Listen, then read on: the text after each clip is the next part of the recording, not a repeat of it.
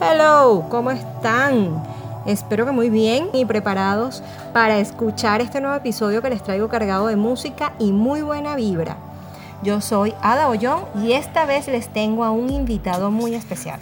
Se trata de Israel Hernández, un chico que la gente pensaba que no cantaba ni en el baño y resultó no solo ser artista, sino además es ahora entrenador vocal de otros artistas venezolanos como Corina Smith, Dani Barranco, Las Litch y claro, ¿cómo no va a tener esa vena artística si es el hijo de Albert Hernández? Nuestro invitado del episodio número 14, ¿se acuerdan? Músico profesional, director de la coral Ave Fénix y dueño de Novus Artis, el estudio de grabación donde producimos este podcast para ustedes, por cierto. Y además es hijo de María Emilia Rial, quien también es cantante de la coral Ave Fénix. Así que no había de otra que el muchacho no saliera cantante. Isra consideró por un tiempo migrar de Venezuela, pero había un no sé qué que hacía que lo terminara posponiendo una y otra vez, hasta que un día se sinceró consigo mismo, se quitó la presión de irse y apostó por el país. ¿Y los resultados? Por favor, vayan a verlos ustedes mismos, siguiéndolo por su cuenta en Instagram, arroba Isra Música, y en su canal de YouTube con el mismo nombre. Pero eso sí, no sin antes suscribirte a mi canal de YouTube o en tu plataforma favorita, bien sea iBox, Spotify, Anchor, Google Podcast, la que tú quieras, y de dar clic en la campanita para que se activen las notificaciones y sepas cuándo subo nuevo contenido. Ahora sí, desde el momento en que se grabó este episodio hasta la fecha, han sido muchos los temas nuevos que ha lanzado Isra. Así que por acá, aunque él hable de ego como su último sencillo, yo les daré un plus y a lo largo de nuestra conversa escucharán más temas finalizando con uno que particularmente me fascina. Es su versión de Aleluya, pero esta vez con las Glitch. Otras talentosísimas muchachas que espero poder entrevistar en algún momento, pero bueno, de eso hablaremos en otra ocasión. Con ustedes, Israel Hernández. El día de hoy tengo en el estudio de grabación a Isra. Él es cantante, es vocal coach, de aquí no te vas a encantar. Isra, bienvenido. Eh, muchas gracias, Ada. La verdad es que me gusta mucho que, me hayas invitado. Este, me encantan los podcasts. ¿Eres sí, oyente? Totalmente. Totalmente, me encantan. Una nueva manera de escuchar radio bajo demanda. Es así, generar contenido y además hacerlo libremente. De verdad que es una, una, iniciativa muy, muy, muy, muy cool. Sí, es totalmente relajado. Sí, sí, sí. Me encanta, me encanta. Isra, cuéntanos un poquito de ti. Acá en la bio tengo que fuiste cantante del grupo Tártara. ¿Esos fueron tus inicios? Sí, digamos que ese fue mi inicio de forma mm, de, ser cantante, digamos, profesionalmente. Este, porque, bueno, uno es cantante, digamos que, que, cuando uno es artista, el arte está ahí, eh, pues, desde la sangre, digamos. Desde chiquito. Desde chiquito, uno lo siente de, de forma muy innata. Este, generalmente la gente que baila profesionalmente desde muy chiquito, tú sabes que, que, tienen esa, como esa historia de que les encantaba y se ponían a bailar y inventaban coreografías. Este, la gente que canta pues pasa lo mismo, uno va como que este, aprendiendo en la medida en que vas escuchando música y te va pues haciendo sentir cosas o no, entonces pues vas siendo más selectivo y empiezas a darte cuenta qué es lo que, que te gusta, qué tipo de cantantes, qué tipo de, de géneros, etcétera, etcétera, y pues uno se va como nutriendo de eso. Este, hasta que, bueno, le dices en algún momento a tus papás que quieres como que estudiar o tus papás se dan cuenta y te meten. Eh, en fin. Bueno, además que tú vienes de una familia de música. Exactamente, eso iba. Desde muy pequeño siempre tuve como esa inclinación hacia el canto, me gustaba mucho y de verdad que me llamaba muchísimo la atención la música en general, pero era muy penoso. Me daba muchísima pena, a pesar de que... ¿Quién lo eh, creería? Sí, sí, sí, ¿quién lo creería? A pesar de que eh, siempre estuve pues oye, rodeado de música, porque pues, mi familia es una familia totalmente musical. Mi papá es productor musical, este, eh, también canta, toca todos los instrumentos, es músico, pues es profesional. Mi mamá también es cantante coralista, mi hermana es bailarina, canta muy bien, es mi hermana mayor y además ya tuvo experiencias desde muy chiquita, que en el Club de los Tigritos, este, y en televisión, pues desde muy pequeña. Y es algo que yo veía y que, oye, me gustaba y me daba como esa piquiña porque además me apasiona cantar, me gusta muchísimo, eh, pero me daba mucha timidez y como que no era algo a lo que yo estaba abocado en ese momento. De hecho, yo estaba dedicado al deporte ecuestre, era a la equitación que también es otra de mis pasiones. Eso es una cosa que, que es mi vida. Los, digamos que los caballos y el canto son, son mi vida. Este, y yo estaba abocado de lleno a eso. Este, pues llegué a un, a un nivel bastante alto o hacerlo bastante, de una forma bastante profesional como deportista, pero siempre pues con, de la mano con el canto que me, que me apasiona también. Empiezo a estudiar canto, este, porque eh, aquí en la academia de mis papás, aquí en Nuevos Artis, eh, pues empezaron a dar clases de canto y tal, y yo como que me animé, empecé a dar clases, tuve un grupo de estudios además espectacular. ¿Y ahí cómo hiciste con la pena? muchísimo. Oye, nada, la trabajé, me tocó. Este, ya estaba un poco más grande también, ¿no? De hecho, es muy cómico porque eh, muchas eh, personas de repente del colegio, eh, de primaria, de, primaria o del bachillerato, este, ahorita están y que, Dios mío, ¿tú cantabas? Porque es que yo lo tenía muy guardado, era lo que O sea, yo tú tenía muy- cantabas en el baño, cuando, te- tota- cuando te bañabas. Totalmente, totalmente, de verdad que sí, es en serio. Este, y bueno, poco a poco me fui soltando en las reuniones familiares, tal, con las clases. eh, y bueno, aprendí muchísimo, la verdad es que me, me- me empecé a formar ya como cantante, de, digamos, de forma profesional y preparándome, porque bueno, lo que, quizás lo que tenía o las aptitudes desarrolladas que tenía ahora, ahora que, que lo veo como profesor, este, pues nada, eran muy innatas, ¿no? este, empecé a pasar por ese proceso de concientizar qué es lo que estaba haciendo con mi voz, qué es lo que... Y me, bueno, me enamoré. Imagínate, me empezó a gustar muchísimo más. Este, se me da la oportunidad de audicionar en Tártara, como dijiste, en una, una agrupación bailable eh, venezolana que, que, pues de gran renombre acá en el país. Sí. Este, y bueno, fue una gran oportunidad porque además fue como que empezar a, a dedicarme de forma profesional al canto, que me pagaban pues por, por cantar. Este, además me divertía muchísimo y empezar como que en las grandes ligas, porque Tártara, dentro de los bailables, que hay muchísimos acá en el país, pues era uno, es uno de los más reconocidos, eh, que bueno, estábamos casi casi al nivel de Waco, solo que Waco se fue por el ámbito mucho más como hacia la, la parte artística, Ujú. ¿ok? este, manteniendo el tema de que pues, la música es bailable. Y Tártara se fue más por el tema de el, el- el mercado de las fiestas, de bodas, de, de Sí. 15 años eh, y bueno, todo ese tipo de celebraciones.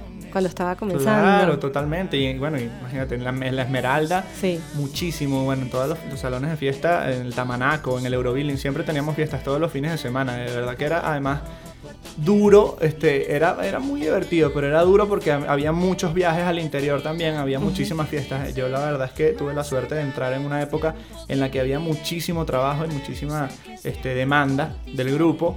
Este, aunque en ese momento estaba también en la universidad y era como que complicado porque yo además tocaba todos los miércoles, a- el, legendario miércoles de Tártara eh, en Sabú, que es una discoteca acá en Ah, Caracas. Sí, exacto, fabulosa. Y era los miércoles de Tártara y yo el jueves tenía clases en la universidad y eso era, bueno, una guerra, ¿no? Pero Claro. eh, nada, me gradué de la universidad, seguí dedicado al canto y ¿Te graduaste en? comunicación social en la Universidad de Monte Ávila, Ok. 2015, sí. Eh, pero digamos que bueno, me gradué y colgué el título, básicamente, porque me dediqué, bueno, al final el cantar es comunicar, ¿no? Exactamente. Este, y la verdad es que con todo el tema de las redes sociales y todo eso, sí me, me, me, me funcionó mucho mi carrera, me encantó además. Pero digamos que no estoy eh, di- dedicado, por ejemplo, al, al periodismo o, o- o algo como más particular de la carrera, sino que estoy totalmente dedicado al canto. Tártara me abre las puertas para eh, conocer un poquito cómo funcionaba el medio, el medio artístico acá en Venezuela. Me, me- me abrió las puertas también para conocer gente. Este, los primeros que conocí fue los Huacos, que eh, en ese momento nos tocaba muchísimo alternar con ellos en, la- en las fiestas. Ok. Este, fue como todo un año en el que nos encontrábamos muchísimo en fiestas o en aeropuertos. Y bueno, ¿para dónde van ustedes? No, vamos para tal fiesta que, que hay en, en Margarita, en el Iquín. Ah, de verdad, nosotros también tocamos. Ah, oye, imagínate. Entonces era Empezaron a chévere. Sí, coincidíamos muchísimo. Y así pues con otros artistas también.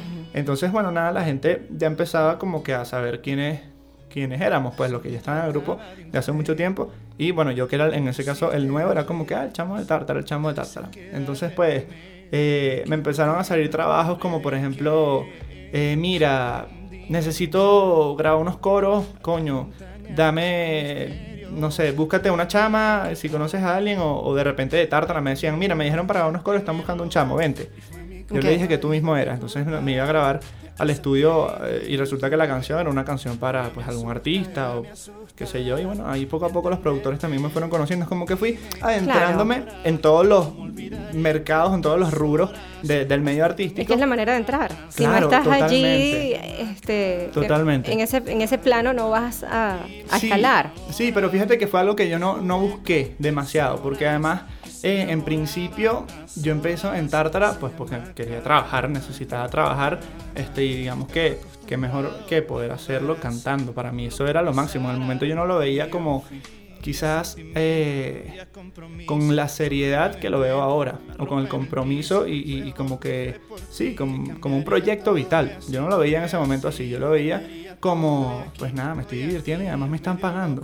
Chamo en la universidad, o sea, de verdad que ganaba muy bien, había mucho trabajo y estaba gozando, pues digamos, o sea, eh, pero bueno, poco a poco eso fue cambiando. Mucha gente me decía, ya en lo que me empezaban a conocer, me decían, mira, oye, pero dame clases, vale.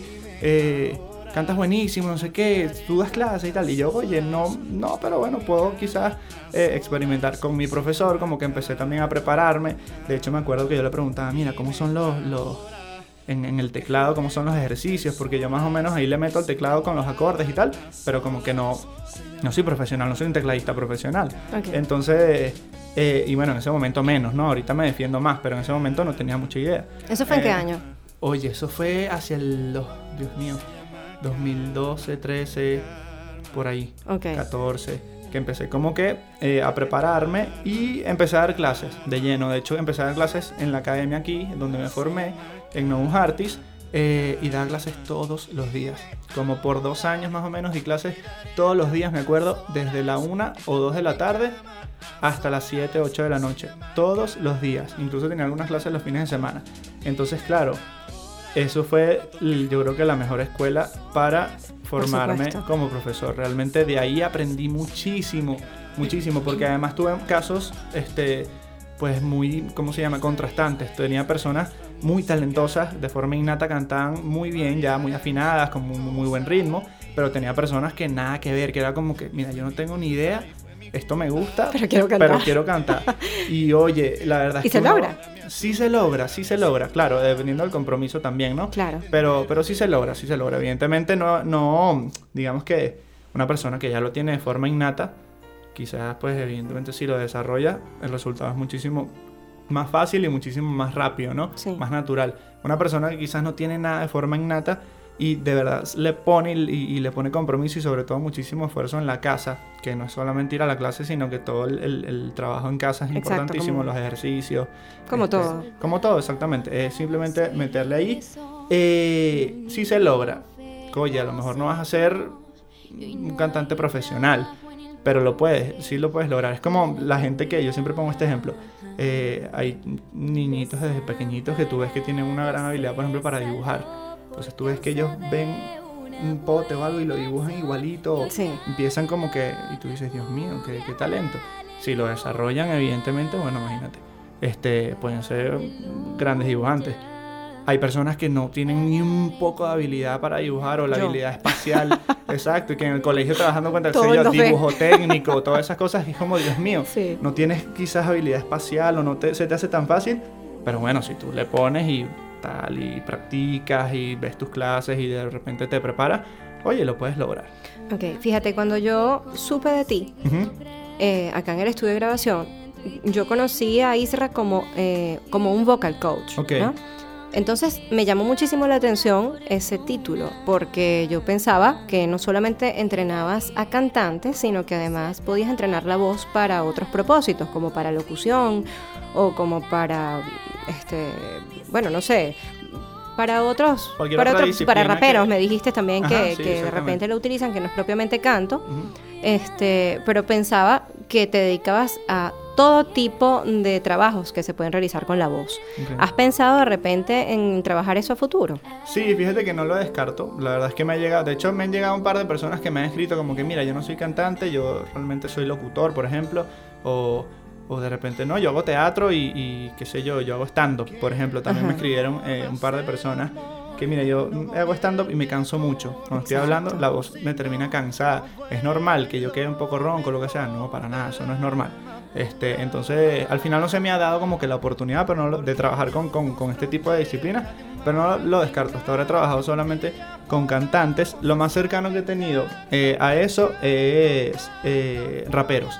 Gente que, me dice, mira, yo no soy cantante, o sea, yo no te voy a cantar melodías y tal, este, baladas, lo que sea, pero soy rapero, evidentemente pues también es un género musical que es bien peludo, por cierto, es bien difícil. Me imagino, porque tienes que agarrar difícil. aire para soltar todo eso. No, es un tema de swing, es un tema de, Sí. de- de lo que, bueno, lo que llamamos flow, o sea, Sí. tener como el flow para, para hacerlo, este, el- la gesticulación, el, el fraseo es, es- es bien particular, la rítmica es súper Sí. importante, o sea, es como que bastante difícil, la respiración es importantísima. Claro, no te puedes quedar a medias. No, no, De te repente puedes- estás diciendo algo y Claro, se te fue la voz, se te fue el aire. Sí, sí, las respiraciones son rápidas, de hecho son un poco rústicas.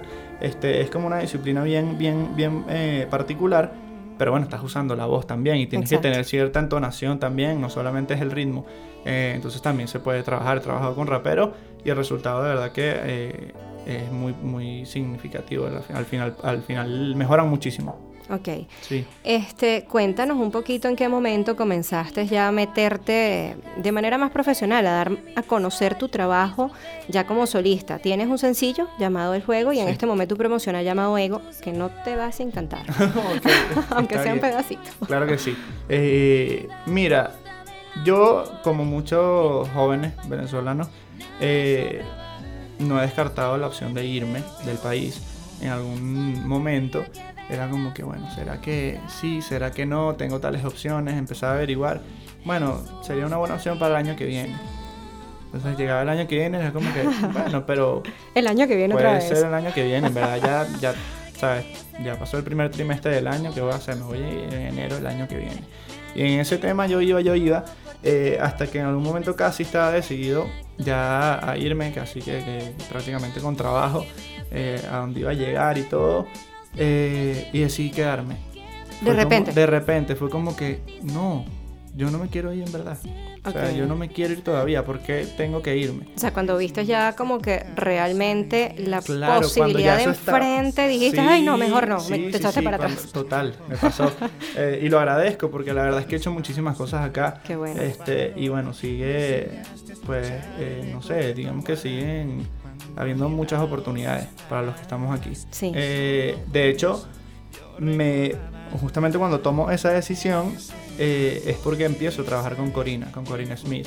Ok. Eh, Haciendo, o sea, como vocal coach. como vocal coach y al final terminé siendo también corista un- Ok. un, un rato largo eh, de ella y parte como de la banda además era el director vocal de la banda yo montaba los otros coros que había este y fue una experiencia muy linda eso además me abrió muchísimas más puertas porque Claro. ya era como que ah este es el chamo que cantaba que tal no sé qué no pues es el que trabaja con Cory no ese es el profesor de Cory entonces ya ahí eh, digamos que mi mercado se abrió muchísimo. Este, me empezaron a contactar muchísimo más para el tema de las clases, este, etcétera, etcétera. ¿Qué pasa?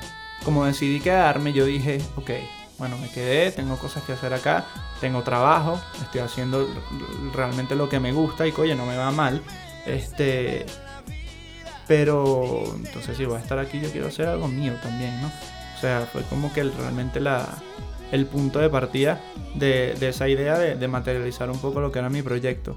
Entonces nada, me fui al estudio, le dije a, a Will, mi productor eh, de- del juego, que es esa primera canción, le dije que quería escribir algo, le dije, mira, vamos a escribir algo. Este, además en ese momento estaba pasando por un montón de cosas y era como súper oportuno porque mira, quiero escribir sobre esto, se me ocurrió esta idea, tengo esta melodía en la cabeza, ¿qué podemos hacer? Inventemos algo. Dale, pues, vamos, vente para el estudio. Y fui para el estudio y salió el juego Ok. este, bastante rápido. Fue una cosa que fluyó súper chévere. Este, grabamos el tema, nos gustó mucho. Pero de hecho es interesante porque el juego, si, eh, si lo escuchas, es un tema que es como un RB en español. No es nada comercial, es más bien te da la ilusión como que, como esa, sí, como pensar que es una balada. Ok. Pero tiene como elementos de RB, de trap. Pero con una melodía pues bastante cantada y un, un contenido de letra, ¿no? Eh, pero fue así porque en principio es algo que hicimos para nosotros. O sea, ¿Y yo eso hice, es hace cuánto? eh, Este- hace un año. Ok. Justamente ya. Eh, un poquitico más de un año cumplió ya la canción. Eh, y esa canción era así porque inicialmente no era pensada para, para salir al mercado, digamos. Ok. Era una cosa que hicimos para nosotros, quedó muy fina, nos encantó, nos, nos gustó mucho el resultado, pero digamos que quedó allí. Eh, poquito después, este, llega como que nuevamente a mi vida Mary Jane Navas, ella es mi manager, Ok. ella es mamá de uno de mis mejores amigos, también cantante, Frank Tripoli, que además está ahorita haciendo un montón de cosas afuera, increíbles, este, con musicales. Cantante venezolano, súper talentoso. Este, y bueno, ella me dice, mira, pero ¿por qué tú no haces algo? Vale, vamos a ayudarte, vamos a darle, coño, coño cantas, cantas demasiado bien para estar simplemente pues dando clases. O sea, ¿quieres? ¿Quieres echarle pichón? Vamos a darle. Ah, bueno, bueno, fino, vamos a darle. Le mostré el juego, le gustó. Pero me dijo como que, bueno, pero ¿tienes más canciones? ¿Tienes planes de hacer más canciones? Bueno, yo por ahora no, pero puedo decirle a Will. Le dije a Will y me dijo, dale, vamos a inventar algo. Hicimos otro tema que era más urbano, un tema un poquito más urbano, digamos más comercial, porque bueno, uno tiene que, pues dentro de lo que te guste hacer, tratar de, de apegarte un poco a lo que está pasando en el mercado, es así, y así funciona. Este, hicimos un tema que se llama Déjate llevar, que de hecho nunca salió, porque el tema está bueno, es comercial, pero no nos gustó, vale. No nos gustó ni a Willy a mí y a la gente que yo se lo he mostrado a todo el mundo, no vale, está finísimo, está buenísimo. Pero a nosotros no nos encantó, yo creo que porque porque querer hacer algo comercial como que nos salimos un poquito de lo que en esencia yo quería hacer con mi proyecto. Y fue así que decidí que el juego tenía que ser el primer tema. Si yo iba a lanzar como que mi proyecto como tal, que se llama mi marca personal, que se llama Isra, decidimos que se llamara Isra, pero yo me llamo Israel. Eh, pues nada, salió el juego como, como primer sencillo. Fue como un riesgo porque fue como que, sí, lanzar algo que, que no es comercial, pero que en esencia me identifica muchísimo con lo, que, con lo que me gusta y además por la letra, porque lo escribí la verdad es que en un momento trascendental de mi vida y la letra tiene que ver mucho con eso. Entonces, nada, salió el juego, a la gente le gustó mucho porque además la gente cuando empezó a ver, este, la gente, digo mis seguidores, pues más cercanos, porque tampoco tengo demasiados seguidores, pero eh, digamos que en el medio soy muy conocido, en el medio todo el mundo me conoce.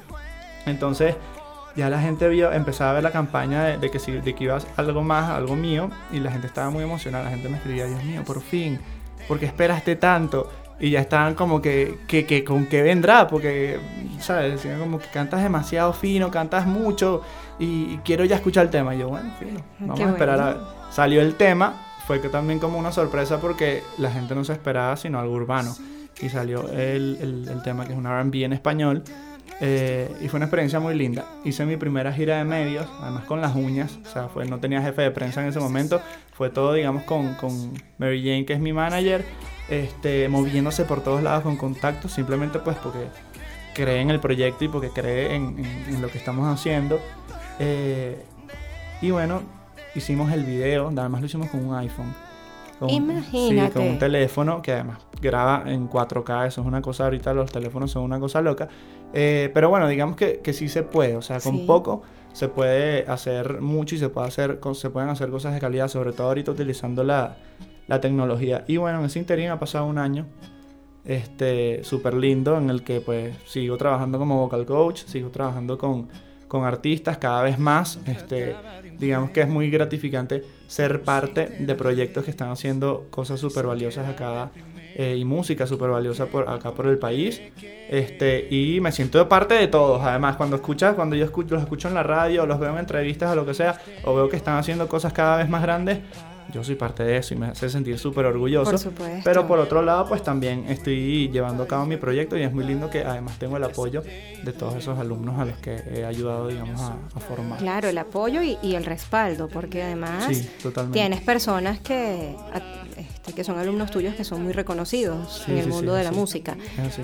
Es muy bueno, este, de esta entrevista, digamos que recojo un par de cosas bien, bien interesantes. En primer lugar. Yo hablo mucho, está bien que no, me tranquilo, no hay problema. Para eso es. No hay aquí no, aquí no hay normas. Muy bien, me encanta. Este, me gusta mucho, primero que dices que no te quieres ir, sin embargo, como músico, es bastante probable que en algún momento te tengas que ir, así sea de gira. Sí, claro. claro. Pero qué bonito que, pienses en que te quieres quedar, en que quieres hacer música aquí, en que quieres hacer trabajo acá, que quieres seguir siendo vocal coach aquí. Sí, porque los artistas venezolanos, pues para que den el, nombre al país, el nombre que es, tiene que nacer desde acá es muy difícil decir, ah, sí, yo soy un artista venezolano, pero como artista nací en Miami o nací pues, en cualquier otro país. Entonces, eso es muy, muy bonito. Y lo otro que me llama muchísimo la atención es que todo lo que me has dicho que has hecho ha sido a raíz de lo que tienes.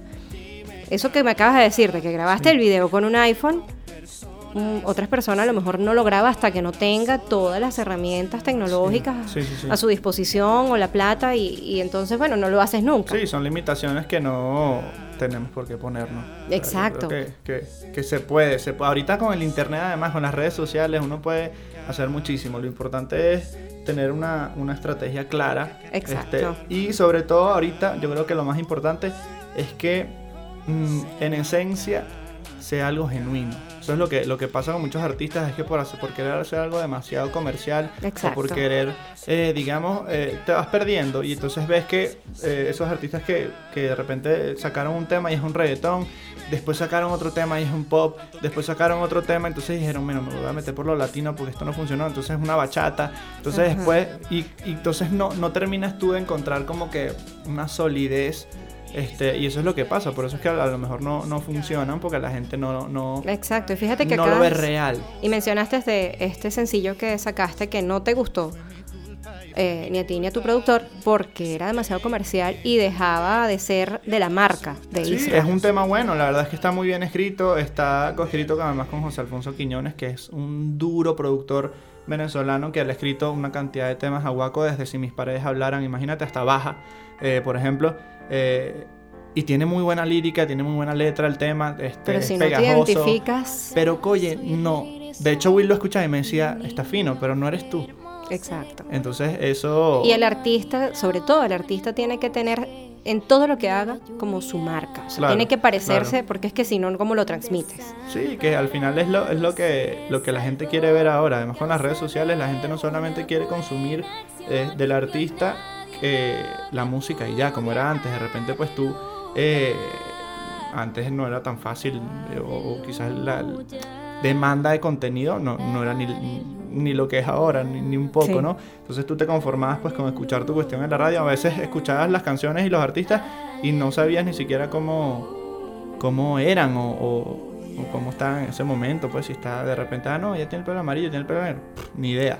Ahora la gente quiere consumir la vida, la vida de la persona. O sea, no solamente las canciones, sino qué está haciendo, qué come, qué cocina. Ah, mira, le está, ¿sabes? O sea, qué haces y con las historias más. O sea, lo- Sí. eso es lo que la gente quiere consumir. Y en la medida en que la música que estás haciendo es consecuente con lo que tú eres, pues ahí es que, es que la gente se match. Israel, ¿qué proyectos tienes a futuro?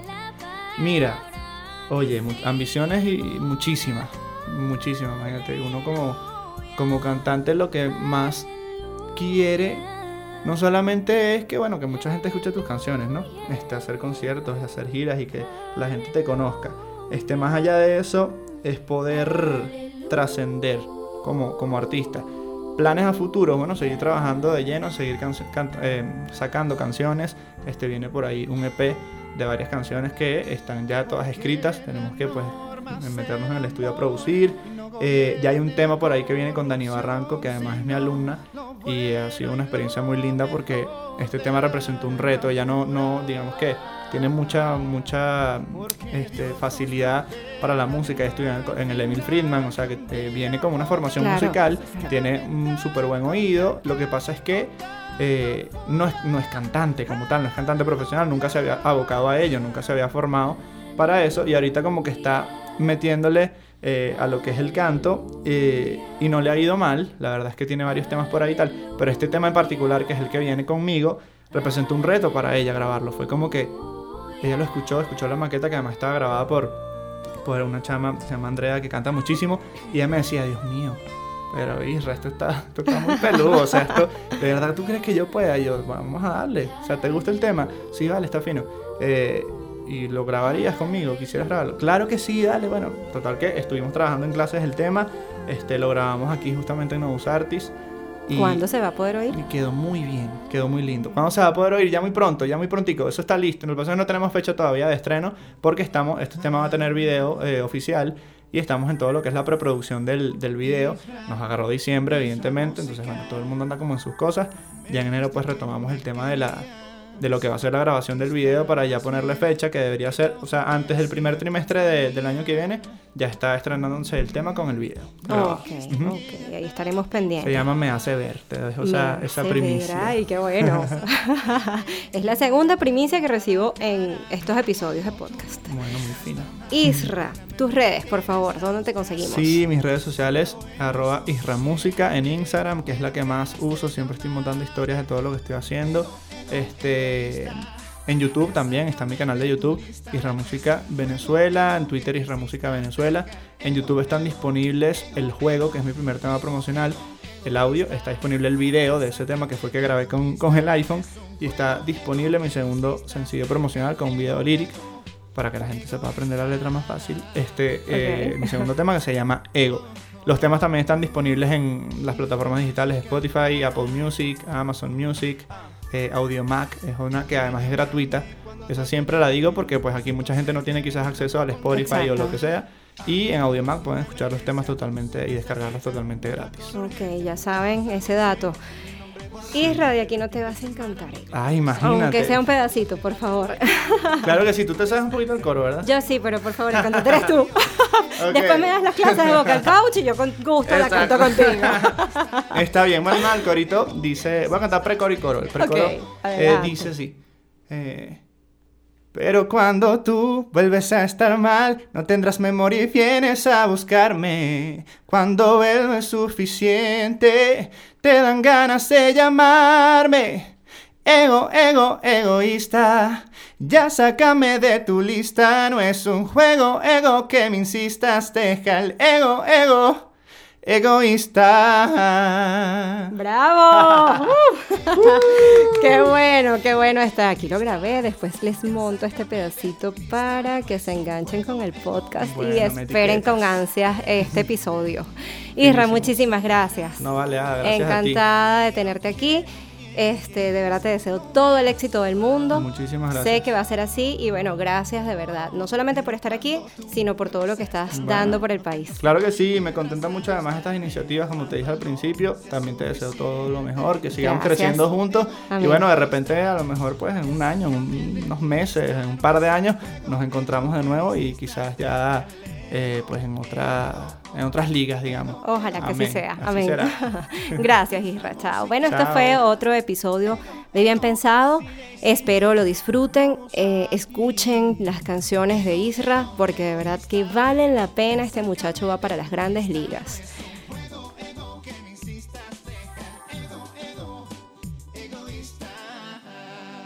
Hasta acá llegó esta maravillosa conversación con Israel, quien nos demuestra que en Venezuela hay talento de todo tipo y de sobra, y del bueno. Si te gustó este episodio, no olvides dar like, comentar y compartir para que el algoritmo me posicione, ¿vale? Ustedes saben cómo funciona esto.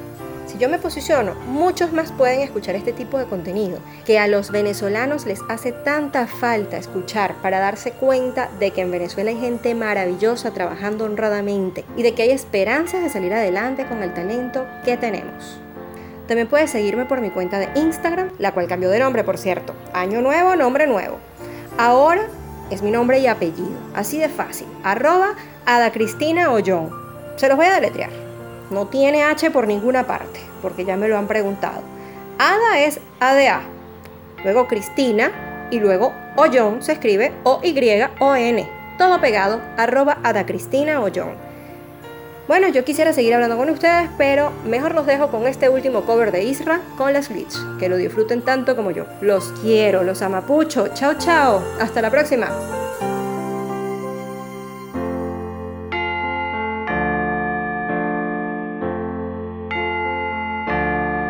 Un soldado acaso y regresó y un niño enfermo se curó y hoy no hay trabajo en el bosque de la lluvia. Un desamparado se salvó por causa de una buena acción y hoy nadie lo repudia. Aleluya. Aleluya, aleluya, aleluya,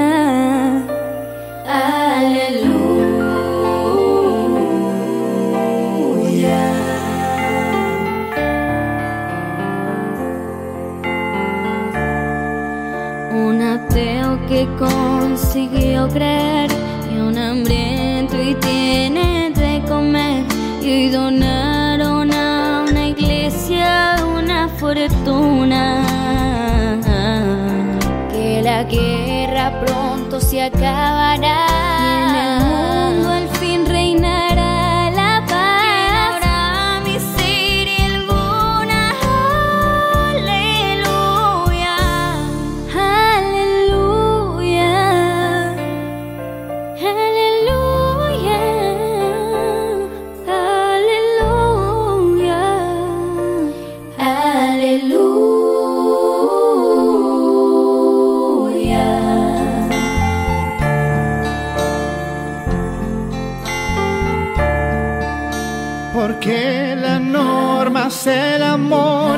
no gobierne la corrupción, sino lo bueno y lo mejor del alma pura. Porque Dios nos proteja de un mal final, porque un día podamos escarmentar